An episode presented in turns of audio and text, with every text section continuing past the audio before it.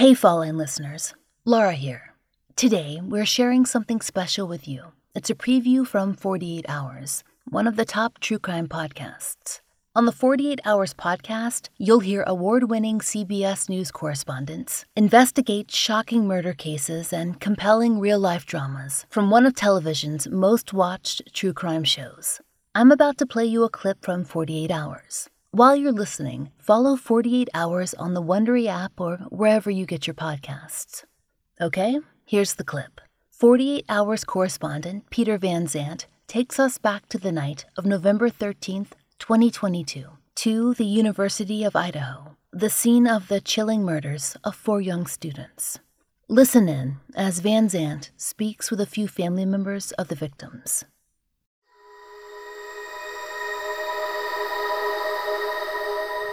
Moscow will forever be known as the scene of one of the most tragic crimes in American history. There's still sort of a, a darkness whenever you talk to people. It will be ever part of the university's history and the town's history.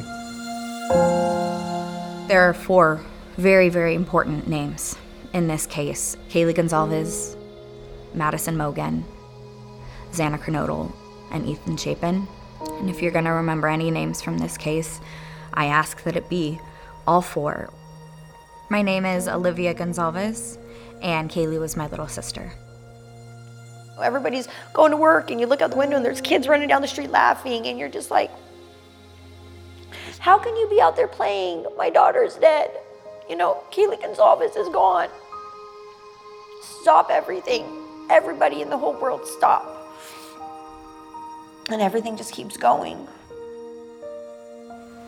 My sister, Xana Kernodle, is one of the happiest, funniest people I've ever met. And I had the awesome privilege of growing up with her, and I still have a hard time coming to terms with the facts that it did happen.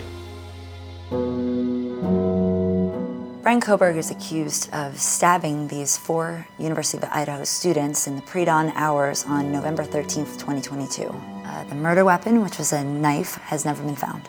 This is a type of survival knife. Bryan Kohberger did not make his own plea. The judge entered a plea for him of not guilty. Maximum penalties, life in prison, or the death penalty. Due to the nature of the crimes, the state of Idaho is seeking the death penalty. He was there to kill.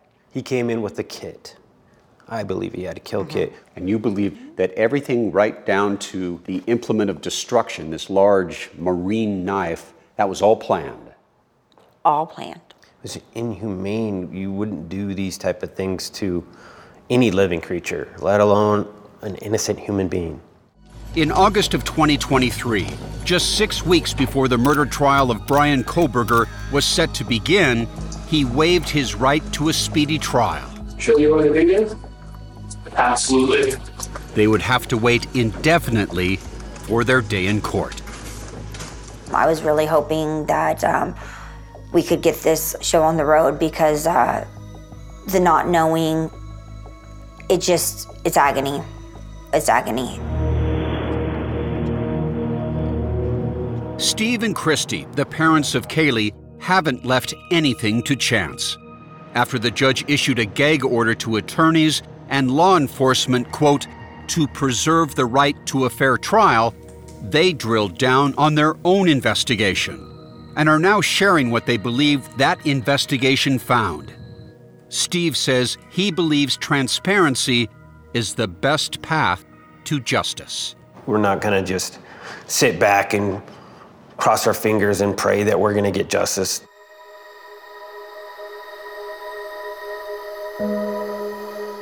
It has been a long and painful journey for the families of Kaylee Goncalves, Maddie Mogen, Xana Kernodle, and Ethan Chapin. Do you ever dream of your sister? Yeah, I've had some dreams of her. Uh, there's times where I prayed and asked God to see her another time, and I did, and it just gives me some peace knowing that I know she's okay. Jasmine Kernodle, who is speaking for the first time, was a senior at Washington State University and lived only 15 minutes away from her younger sister Xana. Often mistaken as twins growing up, she says they were best friends. She was always fun. She was uplifting and took any bad situation and turned it into a good one. Jeff, what did you love most about your daughter? Everything. she cared about people. She was a people person. She cared about her friends just as much as like her family. For the first time in her life, Xana had fallen in love with fellow student Ethan Chapin, a triplet who loved his siblings, boats, and working on a tulip farm. The sweetest kid ever. They were just two happy people, and they're just seeing the videos and photos of them. You can just like tell how happy they are. They're just amazing together. Sadly, they will now forever be linked in death.